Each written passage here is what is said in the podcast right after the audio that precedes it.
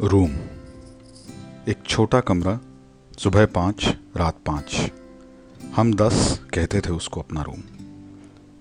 Room क्या था? बस एक रैन बसेरा, दस घंटे की छत, फिर नौकरी का हेरा फेरा। ज़मीन पर पाँच बिस्तर, उन पे मटमैली चादर, हर चादर में भारी बू, शायद पसीना, शायद दारू। कोने में एक पुश्ते से बनी मेज़, उस पर मटकी और गिलास पास ताश की गड्डी बीड़ी की पुड़की, माचिस की डिब्बी। छत पर रीसती सीलन, चूता हुआ पिलास्तर, आवाज़ करता हुआ पंखा ट्यूबलाइट पर पीलन। दीवार पर बीस कील, हर एक की पाती में दो। एक पर कपड़ों से भरा थैला, दूजे पर अपनी अपनी यादों से भरा झोला। ज्वार फूटा, काम छूटा। खाली कर रूम के अहाते को सब निकले अपने गाँव को।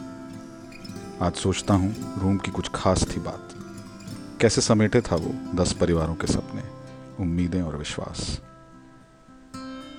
उस रूम ही से तो जुड़ी थी बुज़ुर्गों की दवाई बहन बेटियों की विदाई, बच्चों की पढ़ाई, खेतों की बुआई, जीवन की हर ज़रूरत की, हर सुख दुख की, उस रूम से ही तो होती थी भरपाई। अब की जब देश खुलेगा, फिर शहर को जाऊँगा। रूम में जाकर सबसे पहले रूम के लिए एक दिया जलाऊँगा। खूब थाली बजाऊँगा